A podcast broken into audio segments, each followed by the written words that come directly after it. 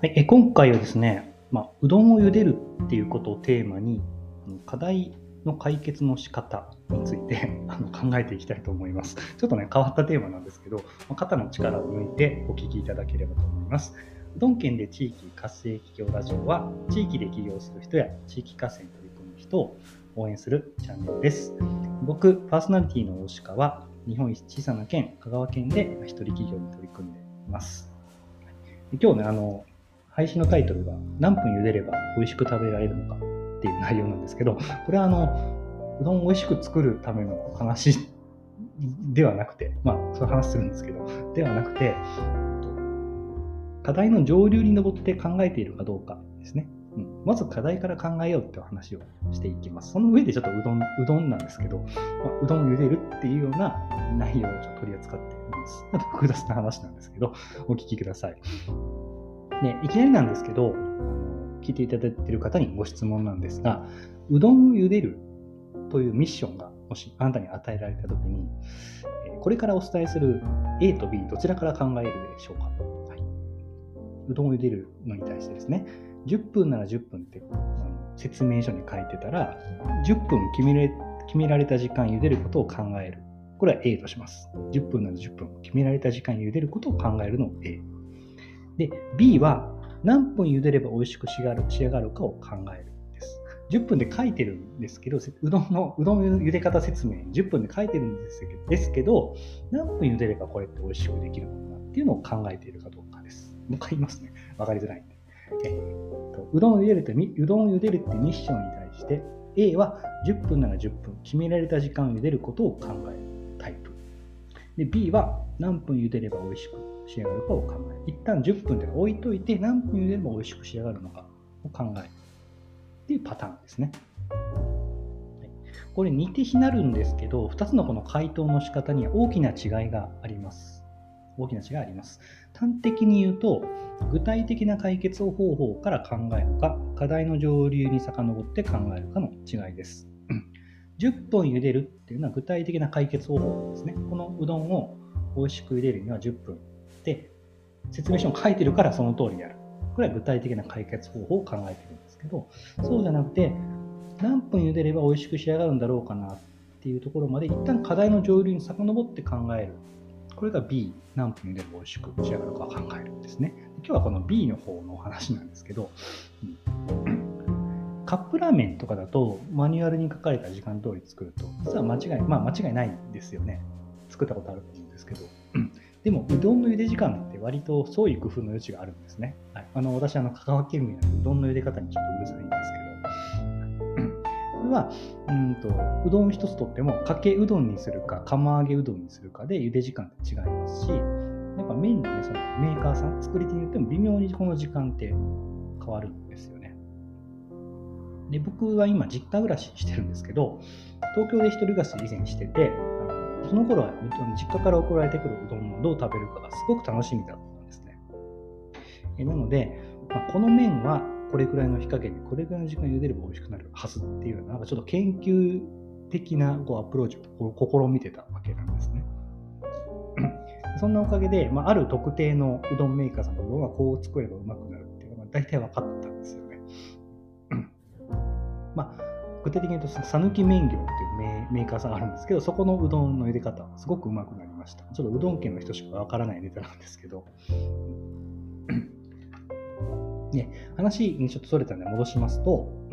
決められた時間茹でることを考えるか、もっと遡って、上流まで遡って、何分茹でれば美味しく仕上げるかを考える。この違いっていうのは、本当与えられた課題の捉え方によるんですね。時間通り茹でることを課題とするか、美味しく仕上げることを課題とするか、全然違いますよね。10分茹でることを自らのミッション、課題にするか、美味しく仕上げることをそもそものミッションするか、全然違いますよね。で、今言ったその課題の上下関係で言うと、美味しく仕上げることがまず目的にあって、そのために作り手がある決まった茹で時間、10分っていうのを推奨しているんですけど、その10分まあ、美味しくなるんでしょうけどね。うん、でも美味しく仕上げるためにはいろんな創意工夫の余地ってあるはずなんですよね。例えば鍋の大きさとかその鍋の熱伝導率の違いとか使ってるコンロの性能によって微妙に茹で加減変わるので10分って言っても微妙なその10分、えー、違う人が同じうどんを違う状況の中で環境の中で10分茹でても多分微妙に仕上がり違うはずなんですよね。またあの茹で時間が10分と書いていても説明書に書いていても10分0秒なのか10分30秒なのか10分48分なのかで仕上がりって必ず変わりますよね。っていうのねいろんなこう何て言うのか余白があるんですよね。なんでその決められた時間に茹でることを考えるのが間違ってるとかそういう次元の話なんじゃではなくて、う、僕たちがその課題解決力を問われた時に決められた時間に茹でることばかりにとらわれているとその美味しく仕上げるって課題そのものを見失ってしまうリスクがあるわけです。ちょっと話が難しいと思うんですけど。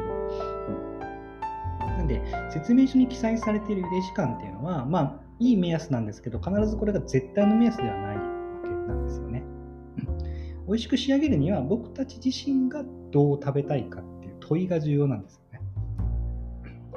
よね。そのどう食べたいかって問いを立てることが、その課題を解決する上の上流の課題なんですね。はい、もう間違いなく、お前何言ってんだと思われたと思うんですけど、うんまあ、うどんという題材をちょっと分かりやすく伝える上で使ってる方、比喩に過ぎないんですけど、日頃からその課題のね、上流に遡って考えるようにすると、本当物の見方って変わるなと思っています。例えばそうですね、課題の上流っていうと、その美味しく食べるためっにはどうすればいいかって課題があるとしたら、もしかしたらうどんとパスタの茹で方になんかこういう共通点があるとか、あるかもしれないですね。火加減。火加減は、えー、中火って書いてるけど、実は